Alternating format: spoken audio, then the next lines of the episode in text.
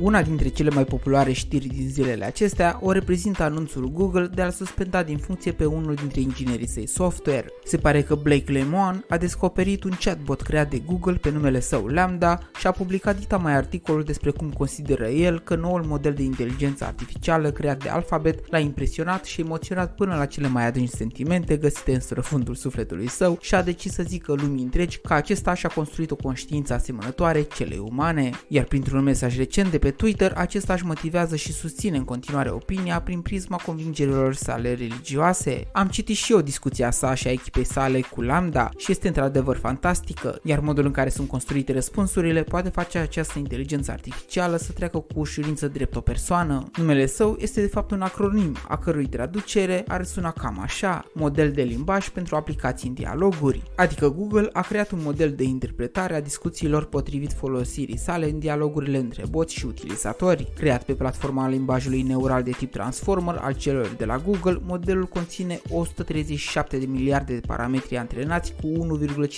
1,56 trilioane de cuvinte. Gândiți-vă la diversitatea răspunsurilor pe care un bot AI ar putea să le construiască pe baza acestui imens balon de informații. Mai mult decât atât, dezvoltatorii modelelor de limbaj artificial s-au prins că autenticitatea unei discuții nu stă doar în a oferi un răspuns corect contextual și gramatical, ci și a introduce în acesta sensibilitatea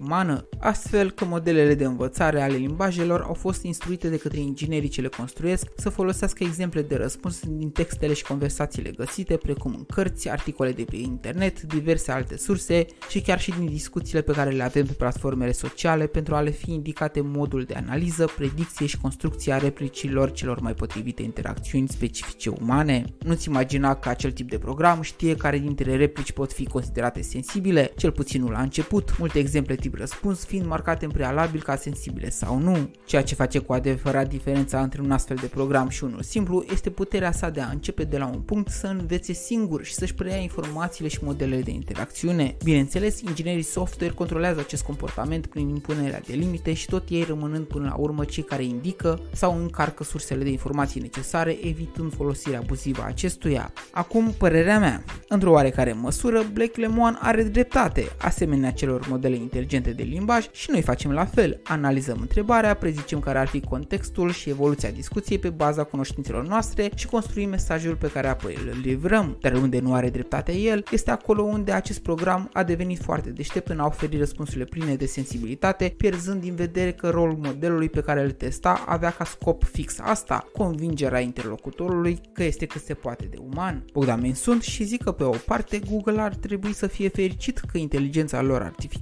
face o treabă atât de bună că păcălește până și pe proprii săi angajați. Pe de altă parte, ar trebui să fie un semnal de alarmă că dacă lucrurile pot scăpa de sub control într-un mod atât de banal, este clar o problemă și poate de asta până la urmă inginerul Buclucaș, indiferent că are dreptate sau nu în privința conștiinței artificiale, poate fi eroul de care avem nevoie acum pentru a înțelege că puterea acestor sisteme de analiză și răspuns crește pe zi ce trece, iar ignorarea folosirii unui cod de etică solid poate duce la utilizarea acestor tehnologii de către persoanele nepotrivite în moduri negative. Până la scenarii de genul Terminator în care Skynet preia controlul lumii, să ne bucurăm în continuare de umanitatea în care trăim, dar și de muzica bună de pe Radio Terra. Pe curând!